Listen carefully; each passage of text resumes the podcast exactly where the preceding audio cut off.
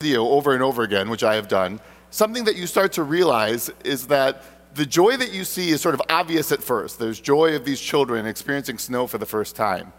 But then as you start to watch more and more, you realize that there are factors that are playing into the, that joy, factors and actions that seem to enhance the joy and bring it forward.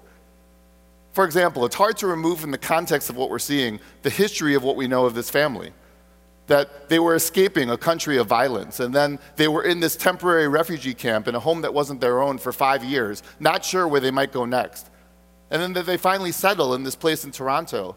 And so there is something good that we see and something good that happens in us when we watch children with curiosity and delight and a sense of play that comes from safety.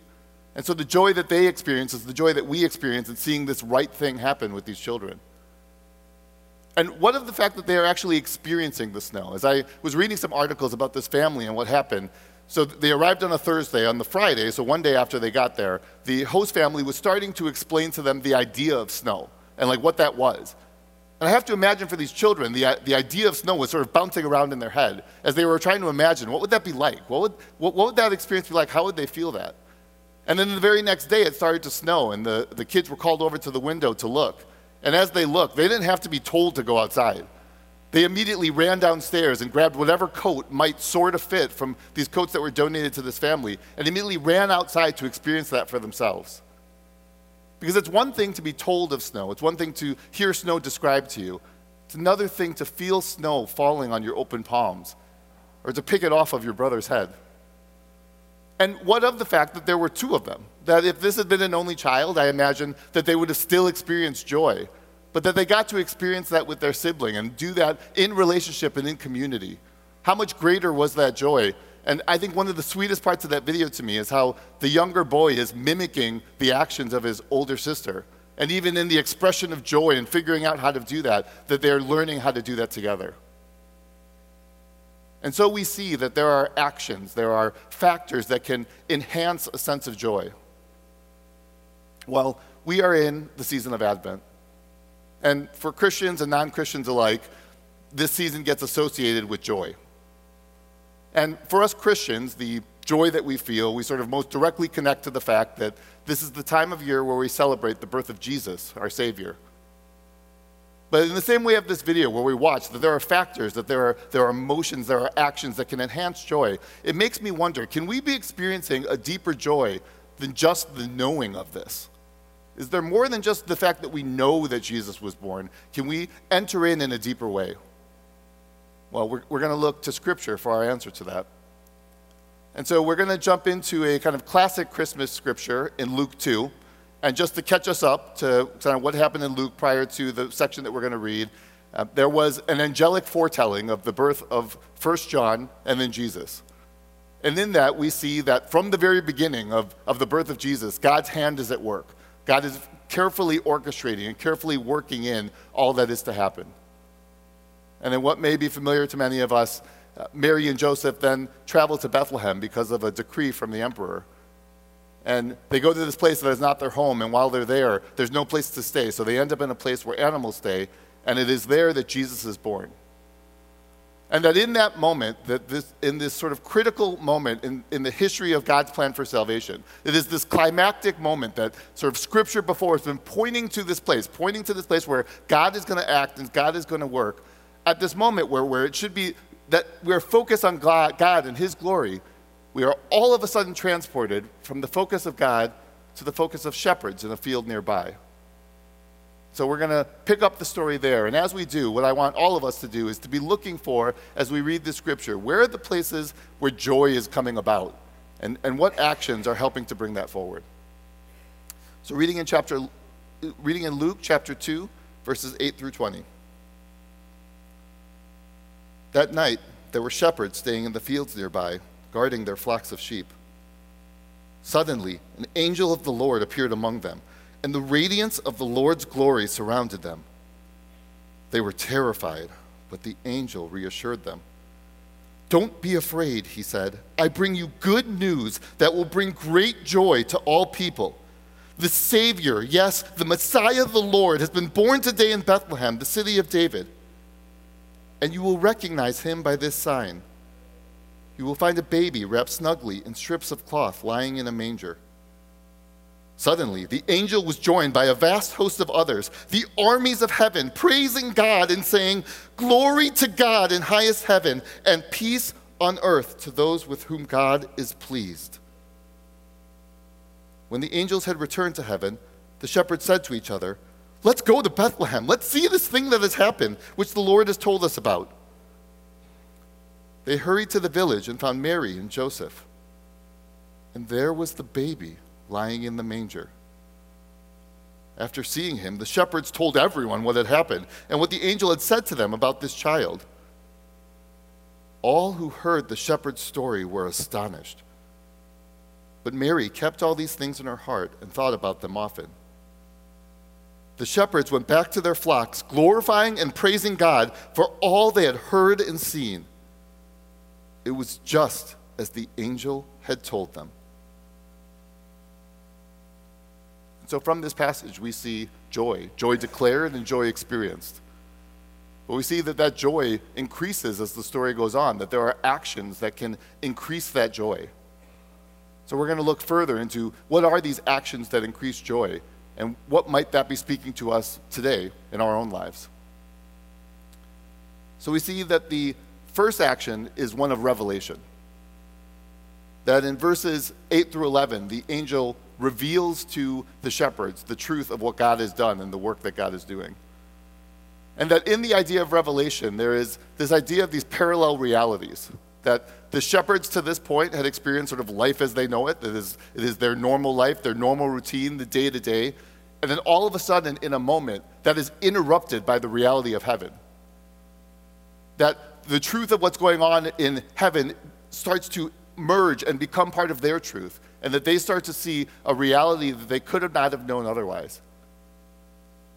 And so we see that this is a truth that is revealed, and, and in truth that is revealed, it can't be something that we have to do, that this necessarily needs to be the first action, and the initiative of that is owned by God that we can't be the one to concoct it. We can't put together the right formula. We can't understand it or think hard enough to reveal something that is truly true of God and who God is and what God might want to do. That it is only by God's work that those things are revealed to us. It has to be God who decides. And something about that, inside me, something bristles against that. Because some part of me wants there to be, well, I get to control that. Some part of me wants it to be, well, if I just do the right things, if I take the right actions, if I, if I get it right, then I can learn the things of God, and that's, that's the way that I get to do it. And I want to be in control. But then I realize that the counter to that is that that's not true, that it's not in my control, but that the reason that that is comforting is because of this God's grace that we can know that. It is true that we can't make God do that, but it is a cause of praise and worship that God chooses to do that for us out of grace. And so it is not about what we do. It is not about the creation or, or the, the thinking the right things or the right actions that we take, that it is because of God.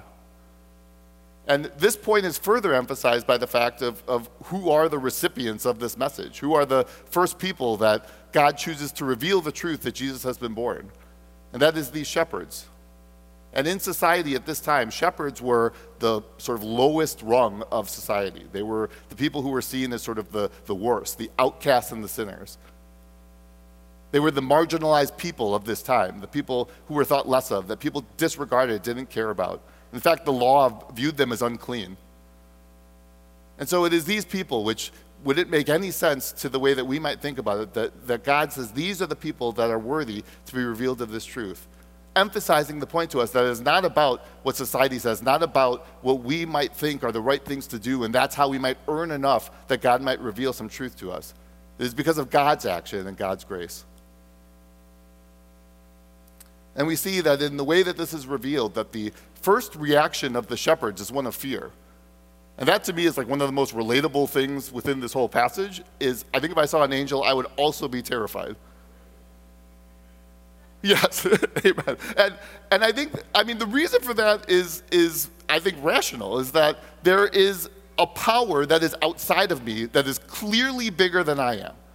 And it is not in my control, and it's something so other that I have no place to put that. I have no sort of pocket to put that in. And, it, and because that power is so great, and because it's outside of me, and because I don't control it, it is, I think, true that that power could harm me. That power could be used to destroy me. It is greater than I am.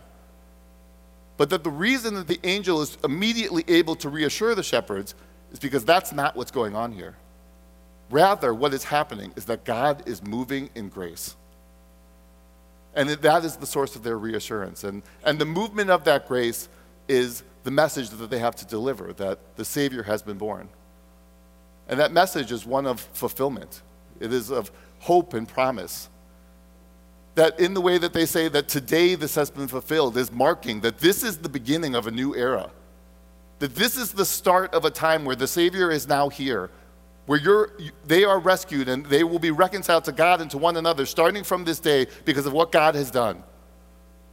And in this passage, we see that the words Messiah, Savior, and Lord are used together in Scripture for the first time and to describe Jesus. And so there is, to make no mistake, that this is the promised Savior. This is the plan that God had. And with that message of fulfillment is also a offer, an invitation to come further. And that invitation comes in the form of the sign that is offered to say that you will, you will find a baby that is wrapped in cloths. And we'll get more, we'll get into more about what that invitation means. But that invitation is furthered by a further pulling back of the curtain of what's going on in heaven. And that they see this army of angels, which when the army of angels showed up, I think I would have needed the don't be afraid reminder again. And an army of angels shows up, and, and we see in that sort of a proper response to this news. And, and that response, even in heaven, is one of praise and worship and declaration of peace. That is what we are being invited into. And so we consider the joy that is being declared here and the joy that is, is found in, in what this passage is saying. And this joy goes more than past just some personal feeling. I think it's easy for us in the way that we can use joy sort of in, in our common vocabulary that to think of joy as happiness and those being the same thing. And happiness being more of a personal feeling that's based on circumstances. I might be happy because I had a good day. I might be happy because it's sunny outside. Might be happy because I had a really good brunch. These, these can be sources of happy for us, but what's being described here is so much deeper than that. What's being described here is something that is soul stirring it's going to the deepest parts of us. And that this joy is only possible by the presence and work of God. That is the joy that is being declared here and that we are being invited into. And so, from this joy that comes from this moment, that, that the shepherds are invited in what we read, and we are invited in this unfolding story today. That we are invited into that same joy because of what happened then. And in addition to that, that what we see of what's true of God here, the character of God, the way that God wants to relate to us personally in revealing messages of hope and promise, that I think it is fair to say that, that we can expect and hope for those things today. And so, what might that look like? Well, I'm in a small group here at New Community, and as was mentioned before, small groups are a way that we do life together here in ways that are too hard to do on a Sunday. It's a place where we can really walk together in our, our journey with trying to learn more about God and, and become closer with one another. And in friendship and relationship, just sort of travel life together with Jesus. I'm, I'm so grateful for the small group that I'm in. And in this small group that I'm in, uh, there's a woman who I'll call Amy. And Amy was going through a particular season of life where she was just experiencing a lot of dissatisfaction. And it was dissatisfaction professionally and dissatisfaction personally, and just a lot of things were not going the way that she was hoping or that she had planned for. And so she was hoping for change and hoping for things to be different and waiting for that, but things were not changing. And so she was becoming increasingly desperate and hopeless in this place. So one night in our small group, we prayed for her. And while we prayed, there was a person in our group who I'll call Brian, who felt like God specifically gave him some words to speak to Amy. And the words he gave him that he specifically was, was that Brian felt like were coming from God were words of to remind Amy that she was a beloved daughter of the Father. And that she was beloved and set apart for purpose. and that, that God had purpose for her life in his grander purpose. And wanted to remind her of that. And as we finished praying, Amy looked up and teary eyed, but also wide eyed, immediately looked over at a third person in our group, well called Jane, and said, Jane, did you talk to Brian today? And Jane, who looked somewhat equally freaked out, said, No, I didn't. And so, what they eventually shared with us and showed us in a text message is something that Amy and Jane had been talking about earlier that day. And with permission of the person, I'll read that text message now. I just want something. I'm not asking for proof, but I kind of am. I just want to hear from my Father to know that I am beloved and set apart and designed with purpose. This is what it looks like when God moves with grace in our lives. That God is still in the business of doing that today.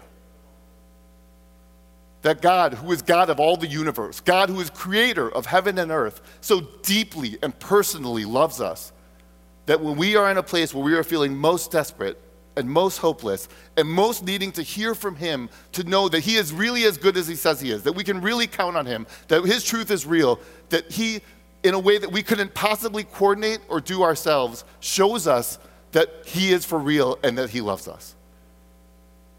This is the way that God moves in grace and revelation today. And so it is good and right for us to hope and expect for that in our own lives, in the places where we most need it. And so we see from this first action of revelation that there is then a second action of response, and a response that increases joy. And so we see here that the initiative shifts from that of God to that of humanity, that we are then sort of given a chance to respond. And so we see a range of responses within this passage. Um, the one response could be that of after the shepherds share of all that's happened to them, that we, we see then in Scripture that there's a response of astonishment. And this is more than just sort of simple amazement, that this is a reverent awe for, okay, something has happened here that is beyond what we can imagine. Something has happened here that's beyond what we can fathom. And there was that kind of reverent awe in our small group that night. But it's not meant to end with just astonishment, that we are to move past that, that we are to move past just a simple sort of reverent awe or amazement, as good as that is. And we see a second response in Mary um, in verse 19, where it says that she kept these things in her heart and thought about them often. And we see in some other translations that it's this idea of pondering, this idea of kind of wrestling with and chewing on, trying to figure it out and stick with it. You know, as I was preparing for this sermon, I was reading some different commentaries about this passage, and there was one commentary that felt a little judgy, that was like, um, well, it's clear from Mary's reaction that she did not fully understand all the events that had transpired. Well, all right, I'm going to go ahead and say maybe just this one time we give her a pass. Just to recap all that Mary had been through, she is a teenager who had just become engaged and uh, despite being a virgin, an angel comes to her and says, You are going to become pregnant. Oh, and that baby that you're going to be pregnant with, that will actually be the Savior of all people and God Himself. And then, because of some government decree, her and her fiance go to some place that's not their home. And when they get there, there's nowhere to go. So they go somewhere where there are animals staying. And then she gives birth. And after having just given birth, mind you, these dudes show up and are like, oh, yeah, an angel told us too that we were supposed to come by, so we thought we'd stop by. I'm going to say if I were her, I would also need a minute. But, but to me, it is incredibly encouraging that this is here, that this sort of within the range of responses to Revelation, that we see that this is what Mary is doing. Because it says that we don't have to get it right away.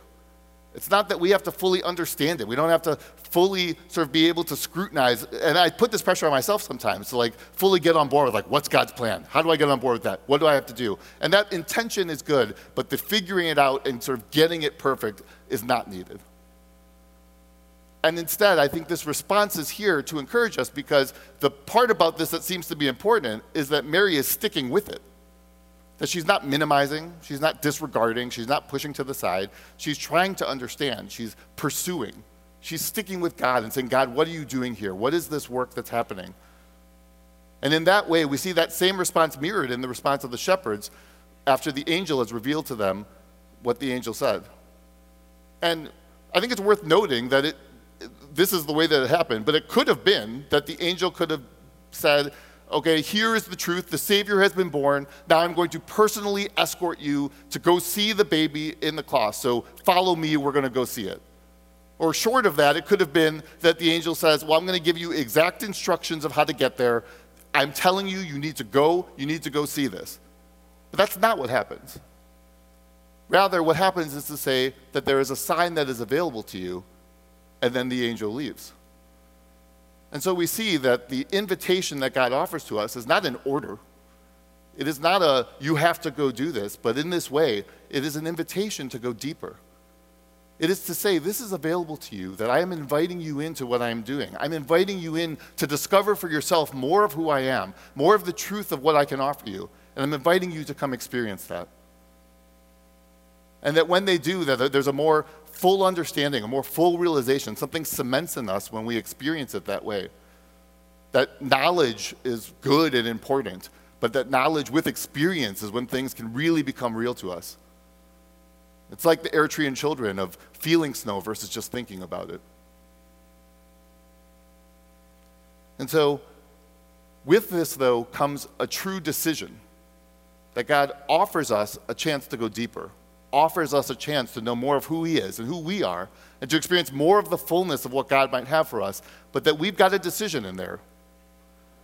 And the sort of good news, bad news part of that is that the decision is often things that we wouldn't choose to do. The decision is God may be leading us to something that would be the opposite of what we would say, oh, that, that's what makes sense to me.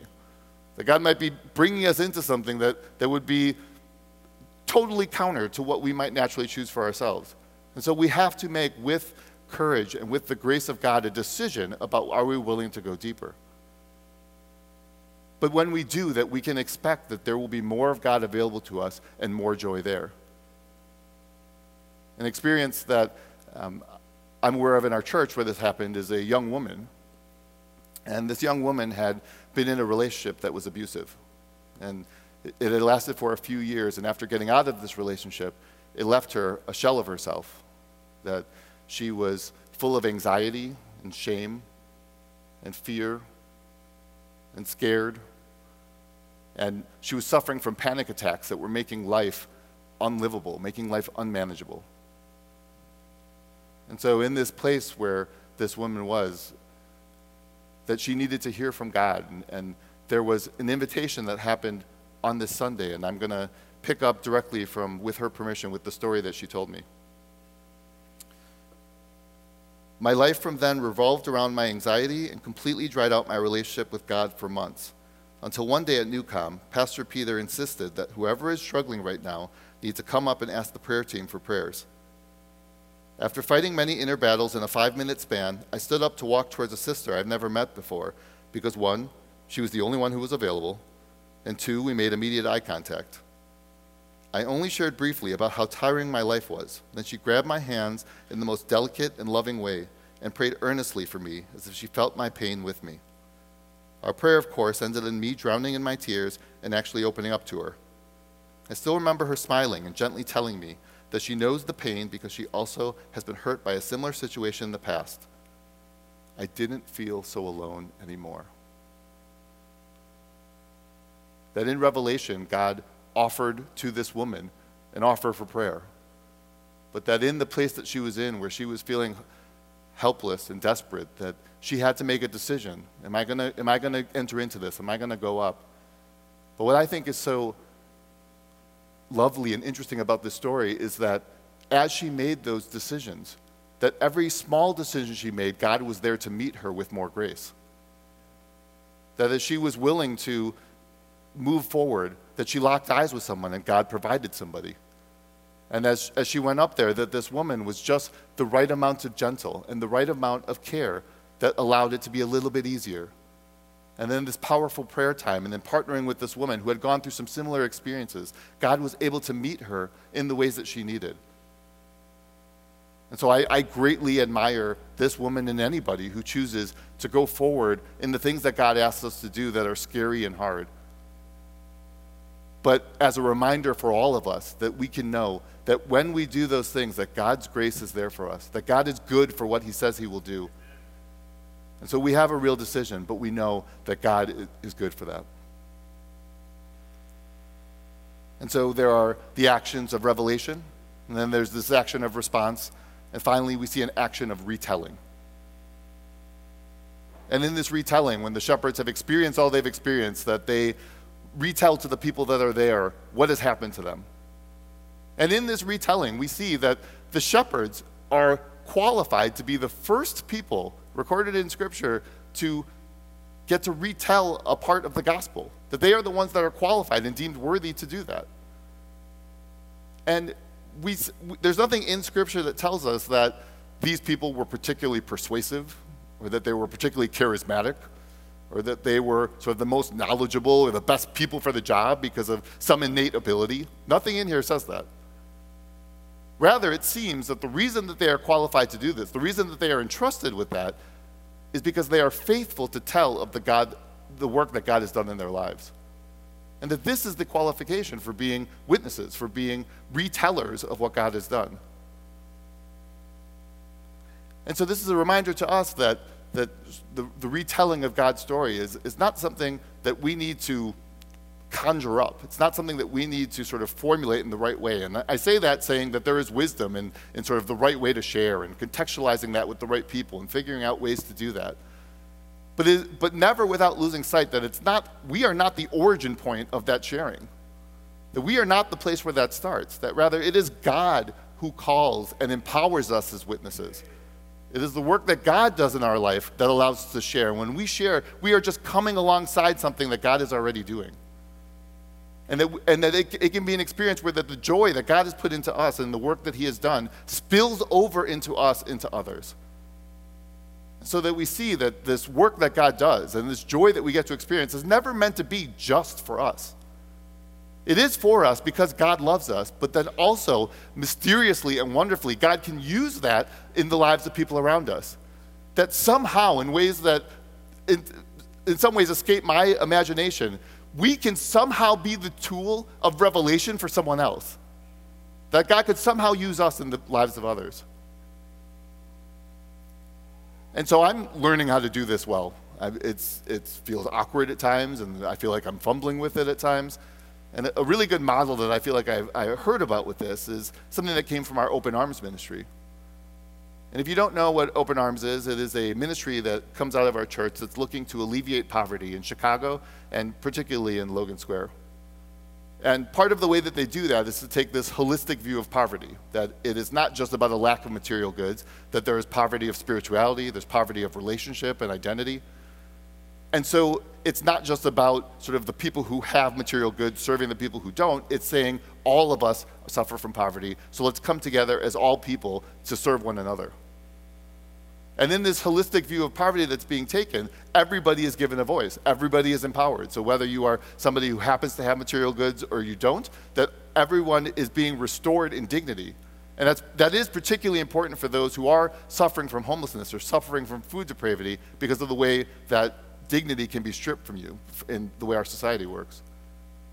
And so, something that I was talking with Daryl, the executive director of this ministry, and something that he was sharing with me is that as there are guests who come to this, as there are guests who are suffering from homelessness who experience this, they then go back into their own communities with people that they know who are also suffering from homelessness. And that they are telling them about this ministry, but that invitation doesn't look like the way that I might invite somebody. It doesn't look like the way that sort of awkwardly, I don't want to offend you. Instead, the way that invitation looks is, you gotta come be a part of this. We are building something. Something is happening here, and you're gonna wanna do this, and we need you here. What if we could share like that? What if we could share because we are changed people and we know the joy that's in us, and we're not allowing that to end with us, that we want others to come be a part? My prayer for me and for us is that we might have the boldness and joy of sharing that our brother in Open Arms says. And so we see from these actions, these actions of revelation, this action of response as God invites us into deeper relationship, this action of retelling to tell of the joy that God has done, that in these actions that there is great joy. And that a bigger thing is going on when we, take, when we take our place in these actions, that these actions all relate to a greater unfolding of what God is doing. That the story of God is unfolding before us and happened in this moment with Jesus being born and immediately in the way that the shepherds were invited. And that story unfolds and folds to us today. And so too are we being invited into that story. And that in these actions, what we are really doing is participating in the story of God. And as we go deeper and participate in that story, that we find a joy and a sense of identity and purpose that's available nowhere else. So, men and women of New Community, my message for us today is this find joy when you take your place in God's story.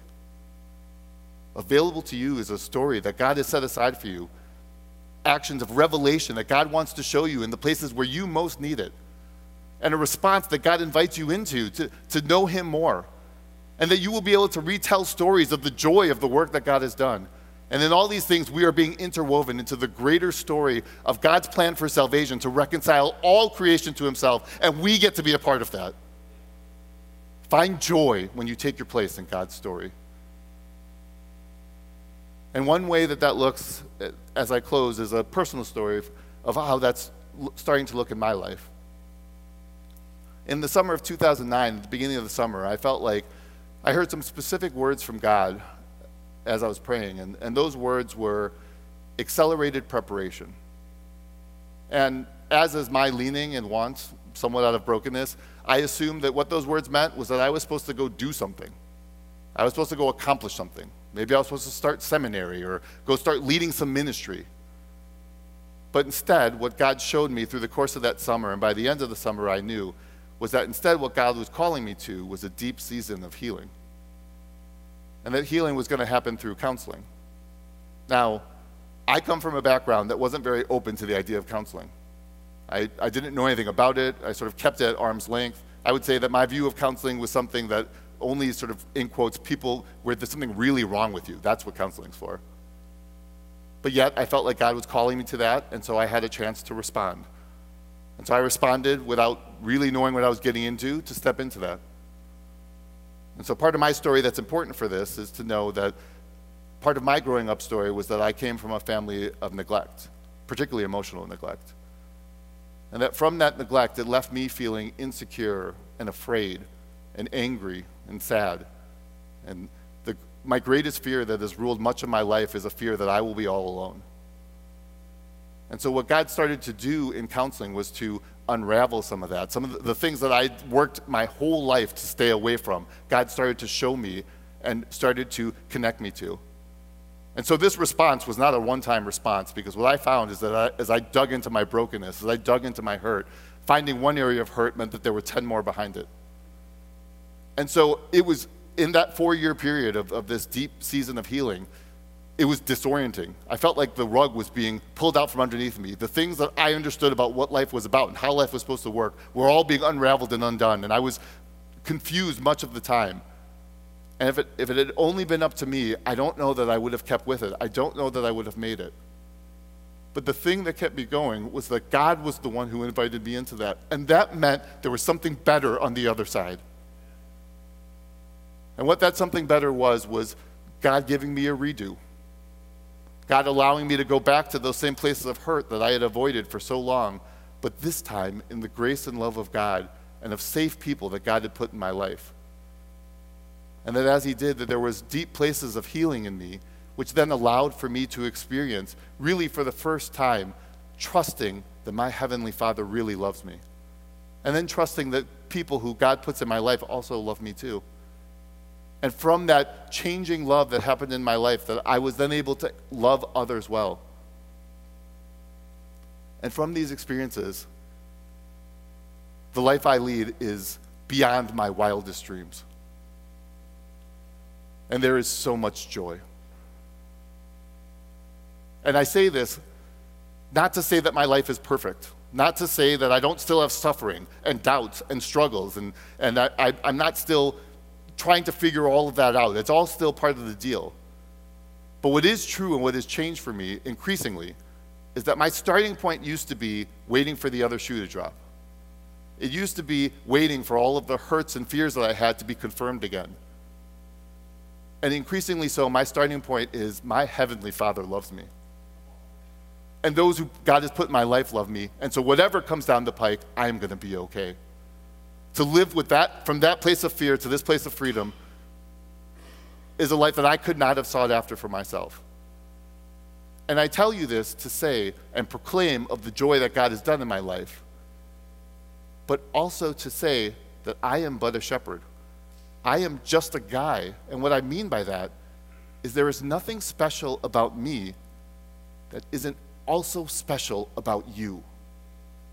You have a narrative that God has set aside uniquely for you. God wishes in the wherever you are in your walk with Christ to reveal to you hope and freedom in places that are still harassing you today. And as God do that, God wishes to invite you into a deeper sense of who He is and who you are in relationship with Him. So that you will one day be able, even from wherever you are today, to tell a story of the joy of the work that God has done. And there are reservoirs of abundant joy waiting for you in heaven. Find joy when you take your place in God's story.